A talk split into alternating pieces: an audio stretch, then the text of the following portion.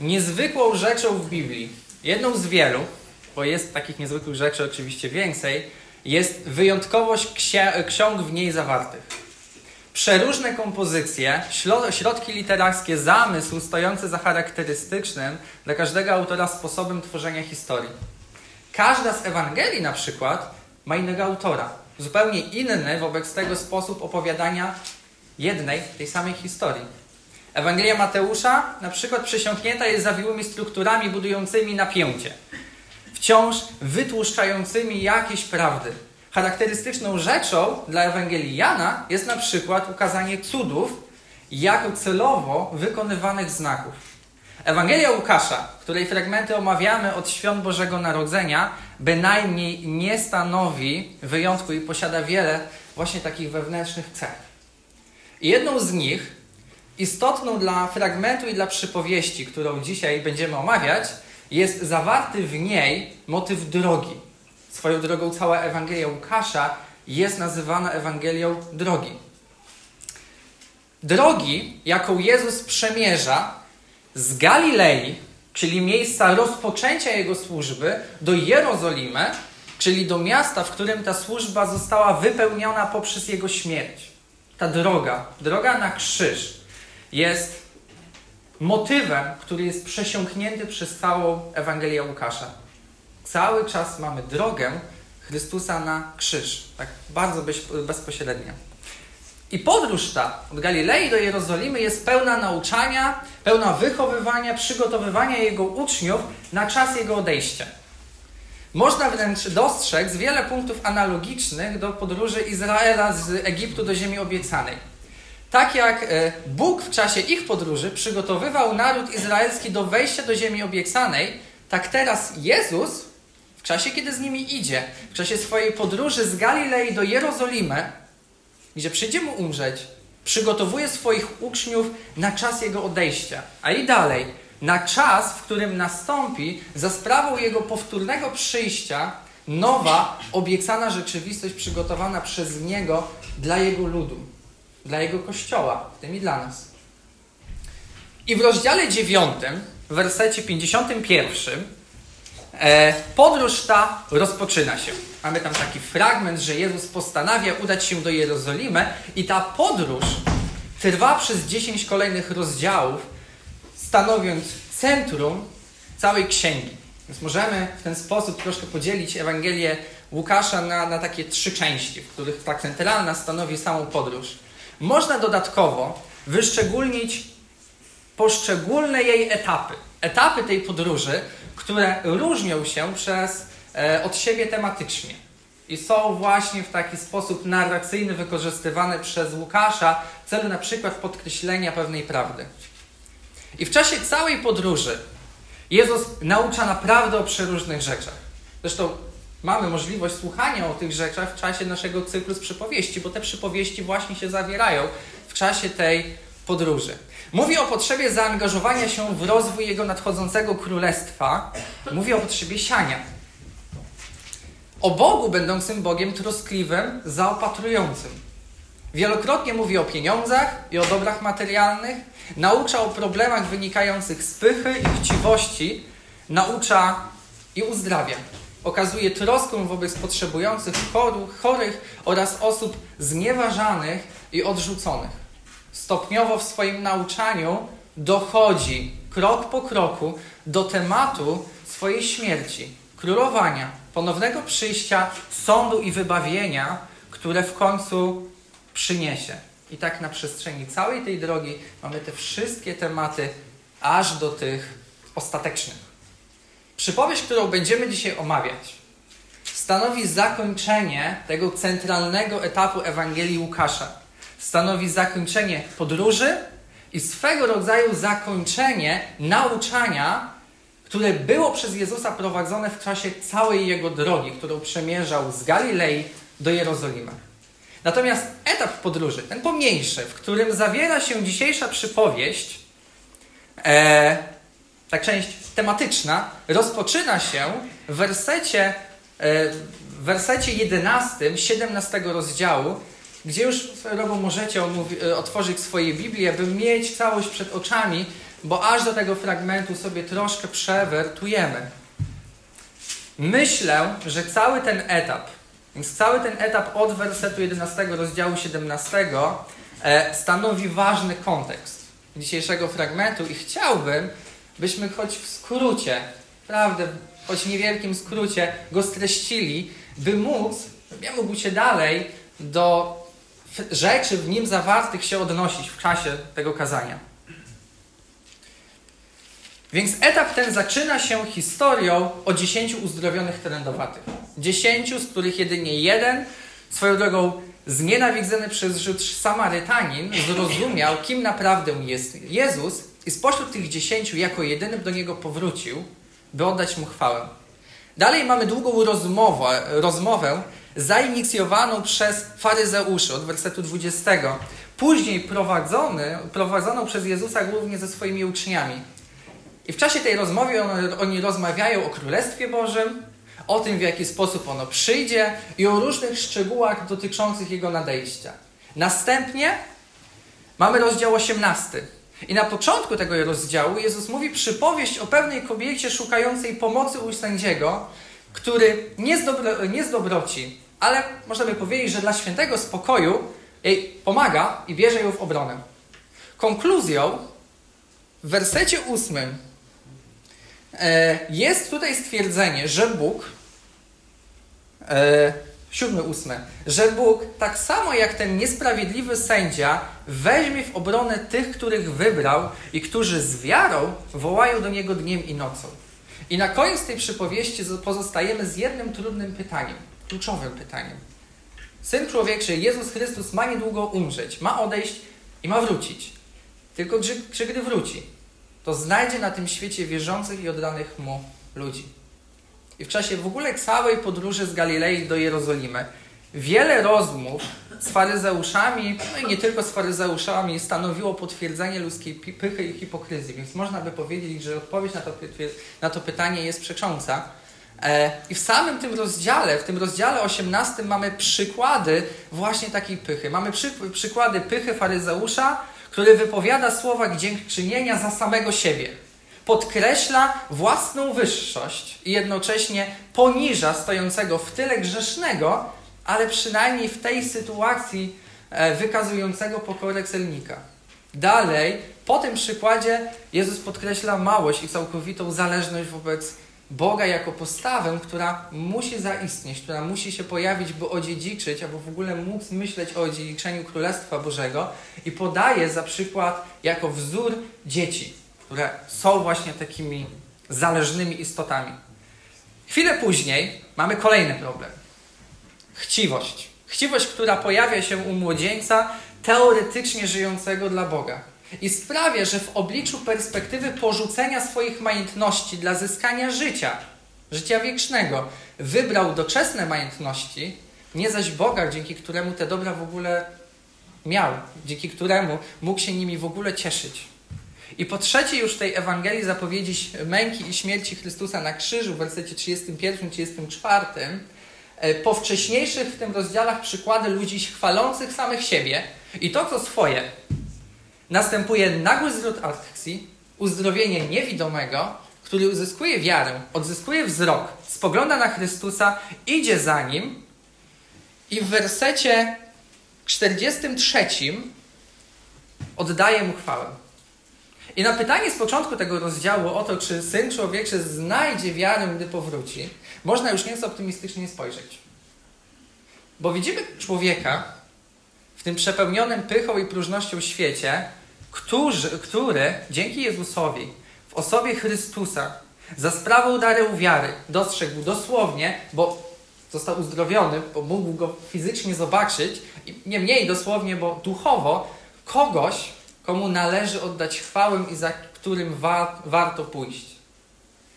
I kolejny, e, nasz dzisiejszy rozdział rozpoczyna się od jeszcze jednego przykładu zaufania. Pierwsze wersety 19 rozdziału mówią o wjeździe Jezusa do Jerycha, miasta leżącego około 25 km od Jerozolimy, więc mamy już samą końcówkę. Odległość, którą na dobrą sprawę można przejść w ciągu jednego dnia i nawróceniu za rządcy celnika, e, celników Zacheusza. Zacheusz, słysząc o przejeżdżającym Jezusie, a będąc niskiego wzrostu, musi wejść na drzewo, by móc go zobaczyć. I nie tylko go widzi, ale i sam przez Jezusa zostaje zauważony i zawołany. Ostatecznie, podobnie jak niewidomy sprzed chwili, rozpoznaje w Jezusie kogoś godnego czci i chwały, nawraca się, robi coś niezwykłego. I robi coś niezwykłego, co trochę go łączy zarówno, jak i zarówno dzieli z, młodzieńcem, o którym mogliśmy czytać w poprzednim rozdziale. Mówi on do Jezusa, że Panie, oto połowę mojego majątku przeznaczam dla ubogich, a jeśli na kimś coś wymusiłem, oddaję poczwórnie. I po tych słowach Zacheusza możemy dalej przeczytać niezwykły komentarz i niezwykłą odpowiedź samego Jezusa. Bo Jezus mówi mu, że dziś zbawienie stało się udziałem tego domu, ponieważ i ten człowiek jest synem Abrahama. Syn człowieczy przyszedł bowiem odszukać i ocalić to, co zaginęło. I tak przechodzimy do naszego fragmentu. Przypowieści wypowiedzianej tuż po wypowiedzeniu tych słów do Zacheusza. Tuż przed tym, jak Jezus lada dzień ukończy swoją drogę, swoją długą drogę i wejdzie do Jerozolimy po to, by tam umrzeć. Przypowieści o. No właśnie. Mam pewien problem, e, by określić, jak tę przypowieść nazwać. E, niekiedy jest ona nazywana przypowieścią o talentach. I tak dla przykładu jest za, e, zatytułowana w Biblii Ewangelicznego Instytutu Biblijnego, którą sam mam, e, co miałoby wskazywać na to, że jest to ta sama przypowieść, którą w swojej Ewangelii przytoczył Mateusz, którą można właśnie znać, możemy znać pod hasłem przypowieści o talentach. U Łukasza natomiast zamiast talentów w samej przypowieści mamy miny będące wielokrotnie mniejszą jednostką pieniędzy aniżeli talent. E, a więc nazywa się ją często przypowieścią o minach. Po prostu przypowieścią o minach. I chociaż istnieją pomiędzy nimi znaczne różnice, których, o, o których później trochę wspomnę, bo będą nam potrzebne w trakcie jej omawiania, tak pod wieloma względami są one mimo wszystko do siebie zbieżne. Są one zbieżne. E, natomiast w trakcie tego kazania e, będę jednak używać nazwy przypowieści o minach. Chociażby dlatego, by delikatnie, tak intencjonalnie, e, odciąć się e, od popularnego zrozumienia samego słowa talent, który już w swoich słownikach, w swoim języku mamy i w jaki sposób go rozumiemy. E, więc po tym długim wstępie wiem, przejdźmy do fragmentu i wspólnie go przeczytajmy. Więc rozdział 19 Ewangelii Łukasza, wersety od 11 do 27. Gdy oni tego słuchali, dodał jeszcze przypowieść, gdyż był blisko Jerozolimy, a oni myśleli, że zaraz objawi się Królestwo Boże. Powiedział zatem tak – Pewien szlachetnie urodzony człowiek udał się do dalekiego kraju, aby przyjąć władzę królewską i wrócić. Wezwał więc dziesięciu swoich sług, dał im w dziesięciu częściach pieniądze na trzy lata z góry i polecił: Obracajcie nimi, aż przyjadę. Lecz jego poddani nienawidzili go i wysłali za nim delegację z takim oświadczeniem: Nie chcemy, aby ten człowiek był naszym królem. On jednak po przejęciu władzy powrócił i polecił wezwać do siebie sługi, którym powierzył pieniądze. Chciał się przekonać, ile zarobili. Zjawił się pierwszy i powiedział: Panie, tak obracałem pieniędzmi, że Twoja jedna część przyniosła dziesięciokrotny zysk. Świetnie, dobry sługo, powiedział Pan, ponieważ okazałeś się wierny w tak małej sprawie, powierzam Ci władzę nad dziesięcioma miastami. Następnie przyszedł drugi Panie powiedział, tak obracałem pieniędzmi, że Twoja jedna część przyniosła pięciokrotny zysk. Pan zdecydował, Tobie też powierzam władzę nad pięcioma miastami. Kolejny natomiast sługa przyszedł z wyzwa e, wyzwaniem. Panie, oto część, którą mi powierzyłeś. Trzymałem ją w chustce, gdyż bałem się Ciebie. Widziałem, że jesteś e, człowiekiem surowym, że bierzesz, czego nie odłożyłeś i żniesz, czego nie posiałeś.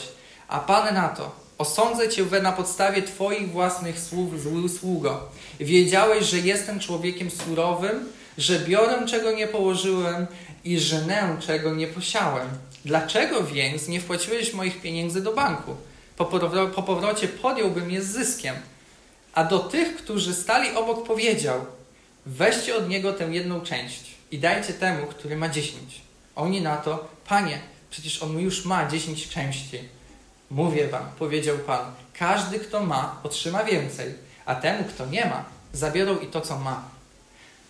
A co do moich wrogów, którzy nie chcieli, abym był ich królem, przyprowadźcie ich tu i zetnijcie w mojej obecności. Cały ten fragment można podzielić na kilka części. E, I te części są naprawdę dość wyraźne. Bo po krótkim wstępie w wersecie 11 mamy opisany moment i powód odjazdu przyszłego króla. Dalej rozdysponowanie pieniędzy sługom oraz fragment mówiący o spisku poddanych wrogów, którzy dopuścili się zdrady. Dalej, już po powrocie króla, od wersetu 15 rozciąga się seria trzech rozmów ze sługami, a na końcu znajdujemy werset mówiący o karze wymierzonej zdrajcom. I w pierwszym wersecie fragmentu, a więc w wersecie 11, 11, 19 rozdziału, znajduje się powód, dla którego Jezus w ogóle wypowiada tę przypowieść. I był nim fakt, że byli tuż przed wjazdem do Jerozolimy. I tak jak czytamy, uczniowie myśleli, że już zaraz objawi się Królestwo Boże. To są duże słowa, a moment ten był wręcz, myślę, że przełomowy w kontekście zarówno wielokrotnych zapowiedzi śmierci Jezusa, która miała się dokonać właśnie w Jerozolimie, o której Jezus wielokrotnie mówił, jak i wobec całego nauczania obejmującego wiele różnych tematów, wśród których na pewno jednym z bardziej zapadających w pamięć e, były te związane z nadchodzącym Królestwem Bożym, z nadejściem czasu, w którym Jezus wstąpi na tron. Więc tak sobie wyobrażam, że uczniowie musieli naprawdę wyczekiwać tego, co nastąpi już niedługo. A przynajmniej intensywnie o tym myśleć. Z jednej strony, być może e, tkwiąc w stałej niepewności, w takim poczuciu strachu, co owe e, zapowiedzi dotyczące śmierci Chrystusa mogą oznaczać i czy są one prawdziwe, może jest to jakiś obraz, który Jezus chce nam przekazać, a z drugiej strony musieli odczuwać radość lub ekscytację ze zbliżającego się wjazdu Jezusa do Jerozolimy, na dobrą sprawę wjazdu króla, rozpoczęcia jego panowania, ale też wyzwolenia spod okupacji rzymskiej i powro- y, spod okupacji rzymskiej, w którym wtedy Izrael był, i powrotu świetności mocarstwa Królestwa Izraela z Jezusem na tronie.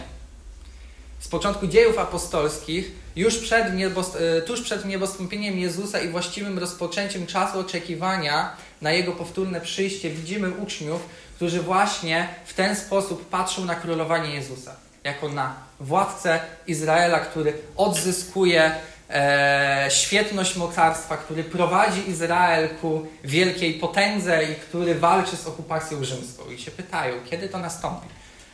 E, ale myślę, e, że można powiedzieć, że powodem, dla których ta przypowieść została wypowiedziana przez Jezusa, e, było wobec tego, co jej uczniowie myśleli, co mieli w głowie, było to, by w jakiejś mierze ostudzić tę ekscytację.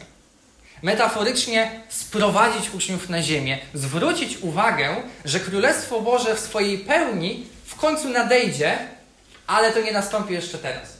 Bo po, pier po pierwszym moim przyjściu, a pomiędzy drugim, będzie chwila pauzy. Będzie jakiś czas oczekiwania, do momen- e, pomiędzy którym właśnie Jezus przyszedł po raz pierwszy, a pod, e, pomiędzy momentem, w którym przyjdzie po raz drugi, już w pełni, aby w pełni zapanować, w pełni osądzić mu niewiernych, wywyższyć mu oddanych, ta pauza nastąpi, w czasie której uczniowie mają dla niego pracować. I nauczanie w czasie całej tej drogi było po coś. Miało coś na celu. Naprawdę miało. I nadal ma znaczenie i dla nas. Uczniom mogło się wtedy wydawać, że czas ponownego przyjścia Chrystusa jest naprawdę bliski. Na tyle bliski, że być może nie warto sobie nadmiernie zaprzątać głową myśleniem o służbie w tym czasie doczesnym. Bo po prostu, tak po prostu nie będzie na to czasu. Bo Jezus lada chwila wstąpi na, na tron i zapanuje. Być może ta wizja przyszłego królowania była na tyle absorbująca dla nich, że paradoksalnie przysłoniła słowa samego króla, który ich prowadził przez cały ten czas. Przygotowywał na czas jego powrotu, czas, którego i my, dwa tysiące lat później, nadal wyczekujemy. Wyczekujemy z pewnością, a przynajmniej mam nadzieję, że wyczekujemy z pewnością, ale już być może ze świadomością, że naprawdę nie możemy być tak pewni co do tego, kiedy ono właściwie nadejdzie. Czy jutro, czy dzisiaj, czy za 100, czy jest za kolejne tysiąc lat. Co również i dla nas niesie za sobą pewne problemy. Z jednej, strony, z jednej strony myślenie o nadchodzącym Królestwie Bożym nie jest niczym złym, a wręcz przeciwnie, jest czymś dobrym. W końcu mamy wiele przypowieści o nich mówiących. mówiących. Natomiast z drugiej strony mamy tutaj swoje powołania i mamy swoje odpowiedzialności jako chrześcijanie tu i teraz w naszych rodzinach, w naszej pracy, czy tutaj w naszym kościele. I sumiennego ich wykonywania zdamy sprawę przed Bogiem. Więc wyciągając jakąś lekcję, jakąś myśl z tego pierwszego wersetu, e, chciałbym zadać dwa pytania, właściwie dwie części pytań. Bo po pierwsze, e, czy naprawdę wierzymy, że Jezus przyjdzie ponownie? Czy naprawdę wyczekujemy tego? I czy mamy świadomość, taką głęboką świadomość, że w bliższym bądź w dalszym czasie, ale jednak nasza obecna, obecna rzeczywistość dobiegnie końca. Chrystus powróci. Troski tego świata przestaną faktycznie mieć wobec tego znaczenie, a zapowiedzi zarówno sądu, jak i życia wiecznego się spełnią. Czy wierzymy, że Chrystus faktycznie powróci?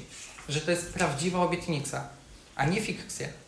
A po drugie, z drugiej strony barykady jest pytanie, czy nasza misja w życiu doczesnym, nauczanie z przypowieści chociażby, które ostatnio poznajemy w trakcie naszych kazań i sprawy, które jednak aktualnie powinny nas zajmować, które stanowią naszą służbę tutaj na ziemi, takie jak Kościół, rodzina czy też praca, naprawdę nas zajmują. Czy staramy się sumiennie i z poświęceniem służyć dbać o nasze rodziny, uczciwie wykonywać swoje obowiązki w pracy. I na te dwa pytania powinniśmy odpowiedzieć tak, bo tutaj nie ma albo albo. Z jednej strony żyć perspektywą przyszłego życia, ale z drugiej strony sumiennie wykonywać obowiązki nam tutaj dane, na tym świecie, które również są naszą służbą. Bo możemy w naszym skupieniu na przyszłych obietnicach zignorować aktualne obowiązki i służby i w skupieniu na pewnych wycinkach nauczania zgubić całą resztę. Ten z pozoru przyziemną, tę, którą zazwyczaj jest dla nas zdecydowanie mniej wygodna. Bądź też, zakopawszy się w naszych obowiązkach, całkowicie utracić świadomość i myślenie o tym, że ta rzeczywistość w końcu przestanie mieć znaczenie i że zostanie całkowicie odmieniona wskutek ponownego jego przyjścia. Więc przejdźmy dalej. Wersety 12-14 mówiące o odjeździe szlachcica. Widzimy w nich, że pewien szlachcic, będący w tej przypowieści dość oczywistym obrazem Jezusa, myślę, że już na tym, e, w, tym, w tym miejscu warto to zaznaczać i nie ma co tego jakoś tam rozdrabniać, musi udać się w długą podróż, by jak czytamy objąć władzę i powrócić już jako w pełni sprawujący władzę król. Choć dla nas może wydawać się to czymś dziwnym, dlaczego ten człowiek miałby gdzieś daleko wyjeżdżać, by objąć władzę we własnym królestwie, tak jakby prezydent Polski musiał się udawać do Ameryki, żeby zostać prezydentem polskim, tak wtedy był to obraz bardzo jasny i zrozumiały. W realiach okupacji rzymskiej patrząc na historię ówczesnych władców Judei, było rzeczą dość oczywistą, by na przykład taki Herod Wielki, którego możemy znać z tego, że był inicjatorem tak zwanej rzezi niewiniątek, czy też jego syn i następca, Herod Archalus, syn Heroda Wielkiego, czy też równie znanego z Biblii, z dziejów apostolskich Heroda Antypasa, musieli udać się właśnie w taką podróż aż do Rzymu, który stanowił wtedy stolicę całego imperium, by tam objąć panowanie.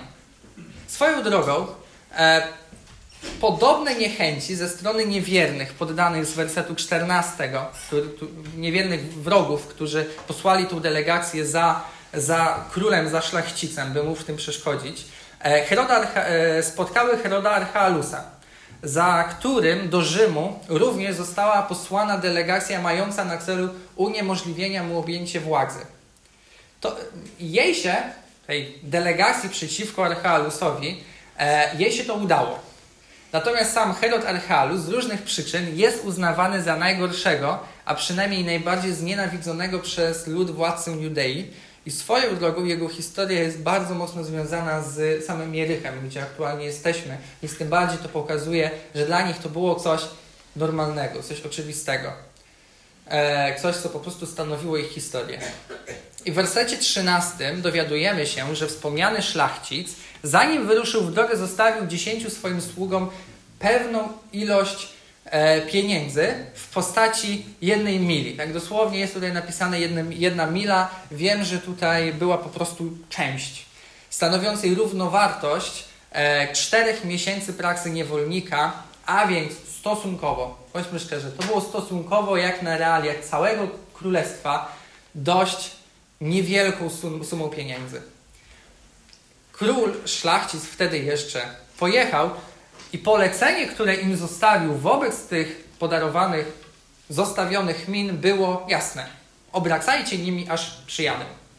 I dalej, we wspomnianym już wersecie 14 pojawia się grupa osób, którzy byli jego poddanymi, a jednak odrzucili to panowanie. Co więcej, nawet posłali za nim delegację jasno stwierdzili, że nie chcą, by ten człowiek był ich królem. Chcieli to utrudnić.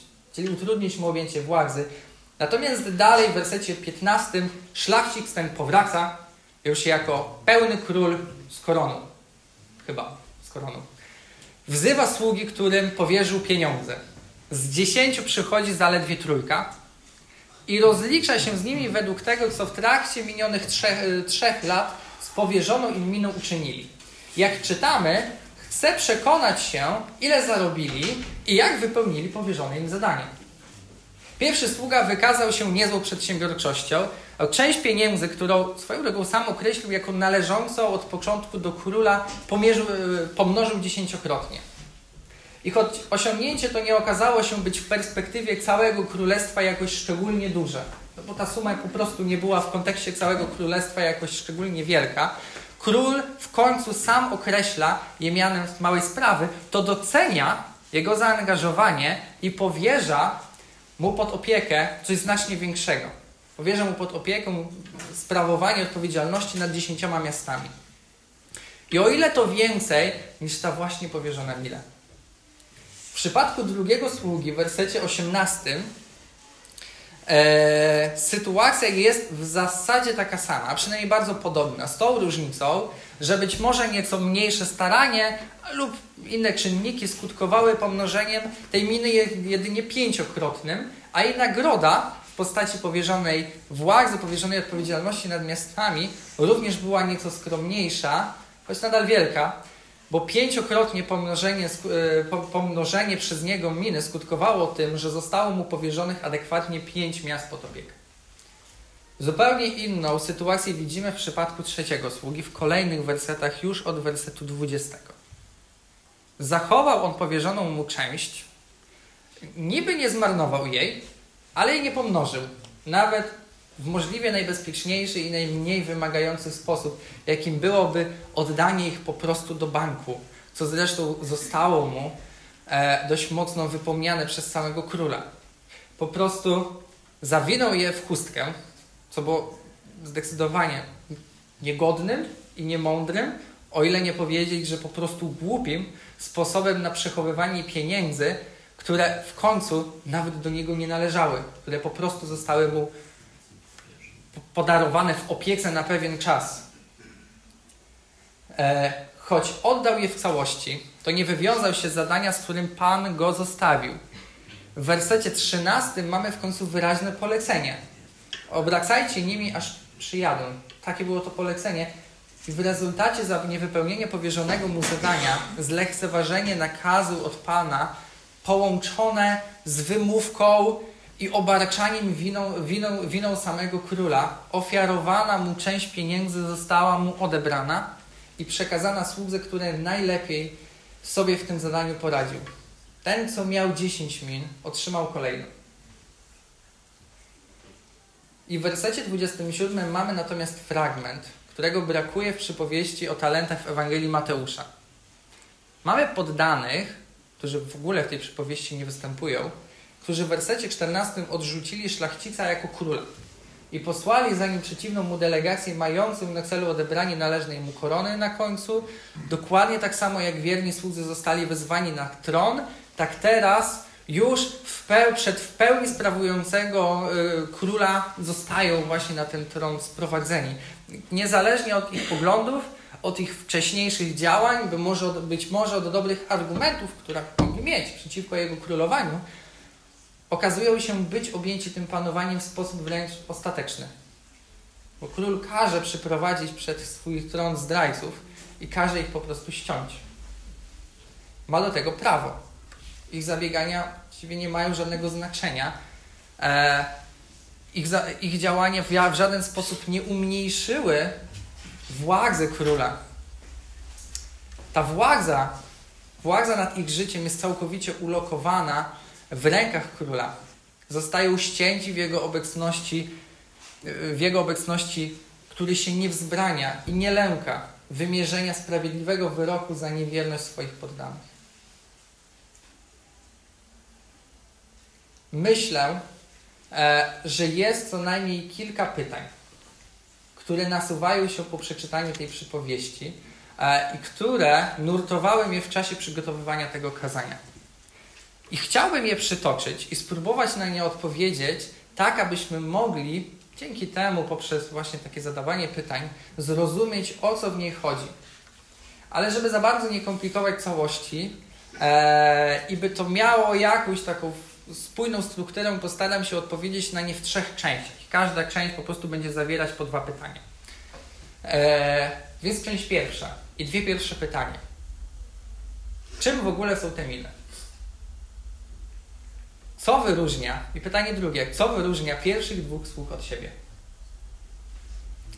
Myślę, że pierwsze pytanie mm, naprawdę nie jest proste. Miny można interpretować e, wraz z talentami, a talent sam sobie już narzuca nam pewne zrozumienie. I najczęstsza interpretacja w zasadzie jest zbieżna z popularnym rozumieniem tego, czym jest talent. A więc z tym, że jest to pewne obdarowanie, bądź jakaś umiejętność robienia czegoś. Myślę jednak, e, że zarówno w przypadku talentów, jak i min, interpretacja taka nie do końca jest prawidłowa. I podstawą interpretacji tej przypowieści, tej całej przypowieści, w sumie jako całości, no właśnie zrozumienia tego, czym te miny mogą być, może być przytoczony już wcześniej cały kontekst, cały ten etap naszej drogi. I w rozdziale 18 na początku rozdziału, y, i na początku rozdziału 19 mamy różne grupy ludzi. Z jednej strony można ich podzielić na pół, jako wiernych i niewiernych, ale dodatkową grupą wiernych można tak roboczo podzielić na dwie odrębne, zauważając pewną małą różnicę między nimi. Więc ostatecznie zostajemy z takimi trzema roboczymi grupami. Pierwszą grupą, grupą niewierną, byliby faryzeusz i młodzieniec, którzy w pysze i chciwości odrzucili Jezusa, bądź też dziewiątka uzdrowionych z połowy rozdziału 17, która po, po uzdrowieniu nie wróciła z dziękczynieniem do Jezusa. Zignorowała go. Więc pierwsza grupa, grupa niewierna. Drugą grupą, grupą wiernych osób, byłyby osoby, które zobaczyły w Jezusie Zbawiciela i zaczęły Go chwalić. I tutaj, niech przykładem jest Chociażby jeden wierny trendowaty z rozdziału 17 i uzdrowiony niewidomy z rozdziału 18, ich reakcja, reakcja tych dwóch wiernych była w zasadzie do siebie dość podobna. Przykładem trzeciej grupy, również grupy wiernej, jest Zacheusz, który poza tą wiarą i oddaniem czci Jezusowi, e, taką samą jak w przypadku grupy drugiej, odznaczył się czymś jeszcze. No właśnie, tylko, tylko czym? Wobec miłosierdzia i łaski, którą Jezus mu okazał, Zacheusz, będąc tak samo osobą zbawioną, co osoby z grupy drugiej, odznaczył się, tak myślę, że pewną szczególną refleksją nad swoim nowym życiem. I widoczna była w nim nie tylko pojawiająca się w nim właśnie wiara i uniżenie, ale także i pewne szczególne przejęcie wobec wcześniej uczynionych przez siebie grzechów. To szczególne przejęcie skutkuje na, na początku tego XIX rozdziału mm, próbą zadośćuczynienia wobec tych, którym coś odebrał. Było to coś szczególnego, choć nie, rozpo, y, y, nie patrzyłbym na to jako chęć z jego strony na zaskarbienie sobie przychylności u Boga. Wypracowanie sobie tego zbawienia, e, a raczej w pewny, e, pewny szczególny sposób przejęcia tym, że wcześniej naprawdę wiele pracował na to, by w oczach ludzi, jak i Boga zyskać zgołę, zgoła złe o sobie zdanie. Więc pierwsza grupa byłaby w tej przypowieści albo grupą niewiernych sług, albo podwładnych, którzy próbowali odebrać królowi należną mu koronę. Grupy druga i trzecia są w zasadzie grupami oddanych i wiernych sług. Tak jest. Różnica między nimi polega na tym, że pierwszy sługa, podobnie jak Zacheusz, w przeciwieństwie do innych widocznych mu e, wiernych, wykazał się pewnym szczególnym, nieco większym staraniem o powierzoną mu minę. W podobny w sposób sługa pierwszy, również w porównaniu do sługi drugiego, wykazał się nieco większym staraniem o tą minę. I mam jedną myśl, e, czym w tym kontekście te miny mogą być. Myśl, która zdaje się, że jest spójna z tekstem e, oraz swoją drogą wartościowa w zastosowaniu w naszym życiu. A mianowicie, a mianowicie wydaje mi się, że tym, co Jezus określa mianem min w przypowieści, e, są różne, różne, jasno tutaj nieokreślone odpowiedzialności w naszym życiu doczesnym. Wydaje mi się, że miną w tej przypowieści są różne, jasno nieokreślone odpowiedzialności w naszym życiu doczesnym. Odpowiedzialności, które stanowią nasze powołanie, naszą misję w tym świecie, które nie stanowią same w sobie warunku zbawienia, być może są naprawdę nic nieznaczącymi rzeczami w perspektywie całego Bożego Królestwa, natomiast staranność w tym, by odpowiedzialności te wypełniać, z intencją wypełniania ich dla Boga, powinno być rzeczą, w której, będzie, której będziemy najbardziej w naszym życiu doczesnym oddani. oddani. I na taką interpretację wskazuje chociażby sama sugestia, którą możemy dostrzec w tym, że król obdarza wiernych sług odpowiedzialnością zarządzania miastami tuż po, już po jego powrocie. Większa staranność w pomnażaniu min, czy też wypełnianiu odpowiedzialności w życiu doczesnym być może będzie skutkować tym, że i większe odpowiedzialności będą nam powierzone w życiu wiecznym. Nie możemy być pewni, w jaki sposób będzie wyglądać życie na nowej ziemi i w nowym niebie. Mamy tylko wycinki. Natomiast perspektywa, jakoby różna staranność i sumienność w wypełnianiu tych obowiązków, tych służb w życiu doczesnym wpływała na różną odpowiedzialność powierzoną nam, nam przez Boga w życiu przyszłym, byłaby przynajmniej nie niemożliwa w perspektywie nauczania Nowego Testamentu, chociażby wobec tego, że w ogóle istnieją fragmenty, które mogą sugerować, że będziemy mieli w przyszłości jakieś powierzone nam odpowiedzialności. I taką odpowiedzialnością w naszym życiu może być na przykład rodzina. Ja, jako mąż, mam pewne odpowiedzialności wobec mojej żony. E, a być może w przyszłości wobec moich dzieci. Choć też mam odpowiedzialności swoje jako na przykład syn. Ale moje staranie o moje małżeństwo może być różne. I mogę być mężem przykładającym przeróżny stopień starania, zabiegania o nie. Mogę być wierny aż do końca, wypełniając minimum, które przyniesie jakiś wzrost. Nie przywiązywać do tego zbyt dużo sił i starań, ale mogę tę też aktywnie zabiegać o jego rozwój. Mogę wykazywać znacznie większą staranność wobec mojej żony, aniżeli jakąś biurokratyczną miłość i wierność, póki śmierć nas nie rozłączy, nawet jeżeli to by było wierność i miłość aż do końca. Mogę nawet poświęcać się tej relacji i usilnie do, mogę naprawdę dążyć i poświęcać się tej relacji, dążyć do tego, by nasze małżeństwo dane mi w łasce od Boga wzrastało i owocowało. Tak by ostatecznie wydało ono plon nie dwukrotny, nie pięciokrotny, a dziesięciokrotny.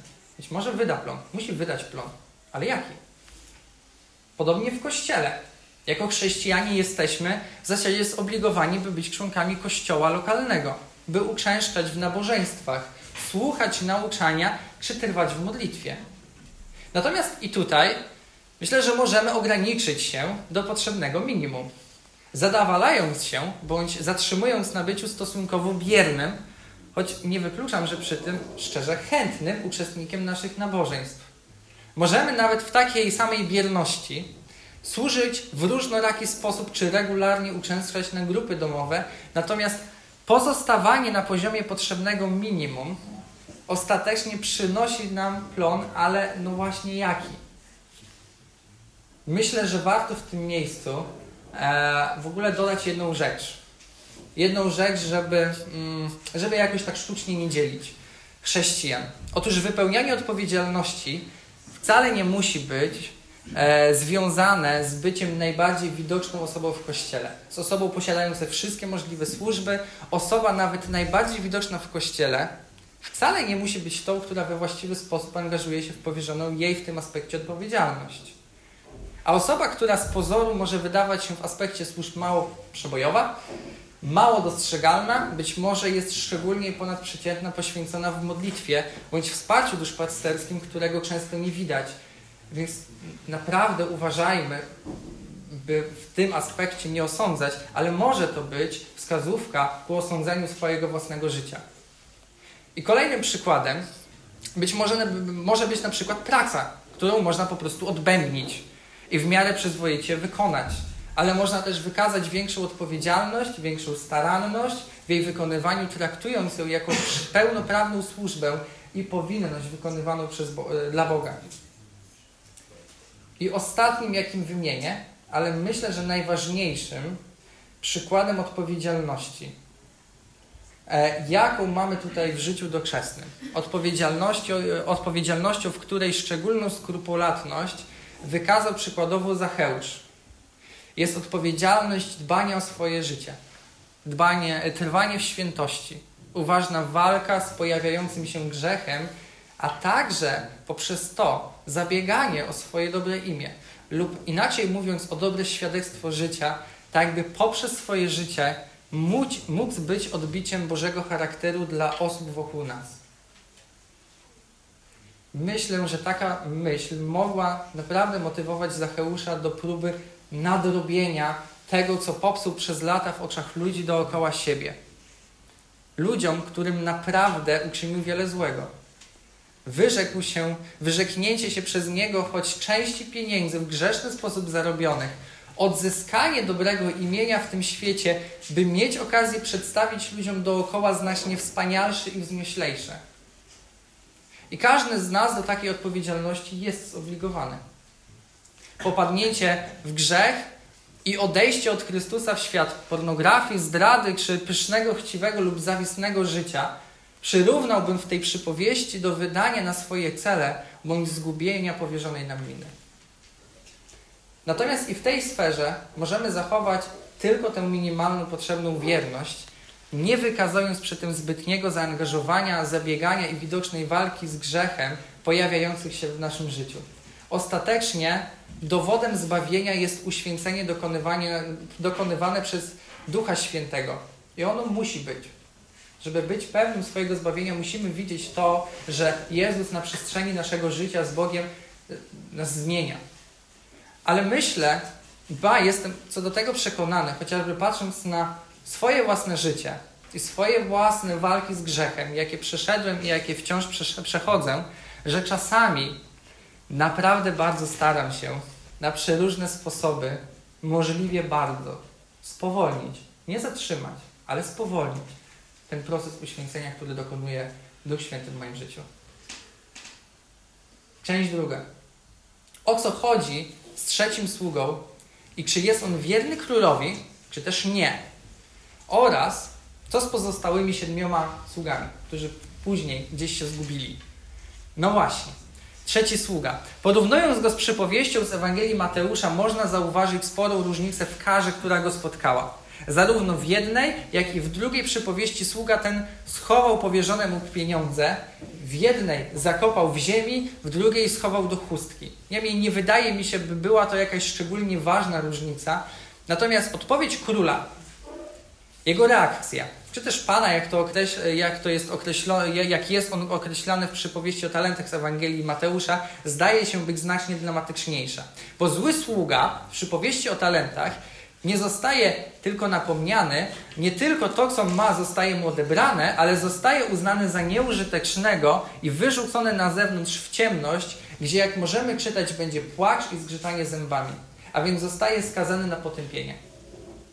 Wydaje mi się, że chociaż możemy doszukać się kilku różnic w tekście pomiędzy tymi dwiema przypowieściami, tak postawa tego sługi jest w rzeczywistości w jednej, jak i w drugiej przypowieści dokładnie taka sama. W obu przychodzi do swojego Pana. W obu nie wykazuje nawet najmniejszego uniżenia, tylko zaczyna zrzucać na niego winę. Widać u niego uprzedzenie i postawę egoizmu. Okazuje całkowity brak szacunku wobec swojego króla.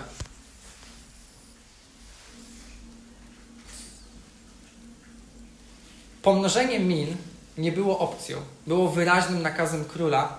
Było ono jego obowiązkiem, obowiązkiem, któremu miał się oddać na czas tych trzech lat nieobecności króla. I odpowiadając od razu na pytanie kolejne, czyli co z tymi siedmioma, to e, siedmioma zgubionymi sługami, to w zasadzie jego postawę można by przyrównać do postawy właśnie tych siedmiu sług, którzy dostali dar od króla, wykazali pozorną wierność, z początku nie sprzeciwili się jego woli, kiedy szło o to, żeby on miał im ofiarowywać jak, jakąś ilość pieniędzy, e, ale ostatecznie na jego wezwanie się nie stawili. Zaprzepaścili powierzony im dar. Wykorzystali go dla własnych celów, przywłaszczając to, co nie należało do nich.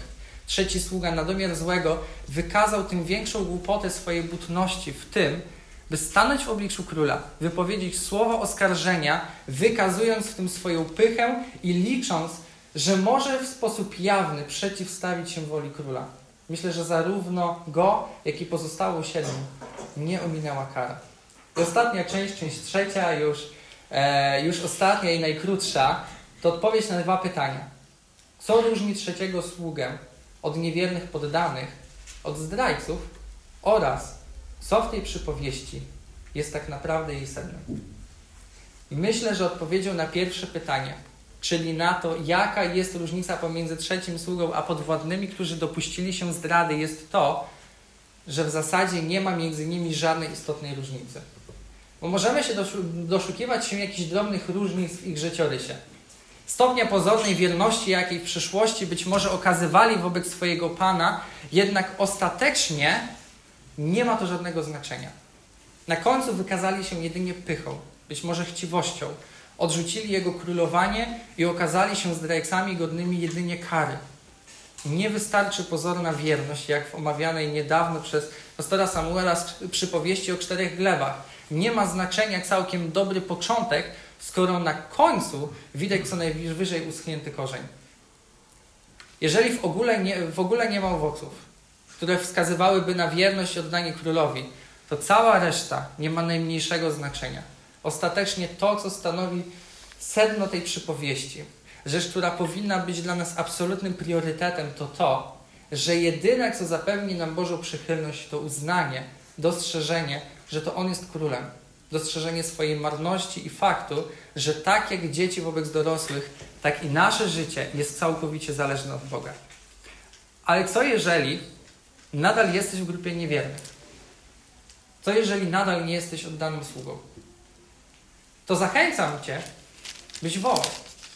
Myślę, że słowa, które czytaliśmy na początku rozdziału 18, słowa, że Bóg naprawdę weźmie w obronę tych, którzy do Niego wołają dniem i nocą, są prawdziwe. Jeszcze Jezus nie przyszedł ponownie. Jeszcze mamy czas, żeby zwrócić się do Niego z wiarą, zwrócić się do Niego z pokorą, zwrócić się do Niego z oddaniem, ze świadomością, jak mali jesteśmy, jak bardzo Go potrzebujemy. Jeszcze mamy czas, w czasie którego możemy nie czynić Go naszym królem, ale zauważyć, że On w rzeczywistości, w pełni króluje nad naszym życiem. Amen. Powstańmy.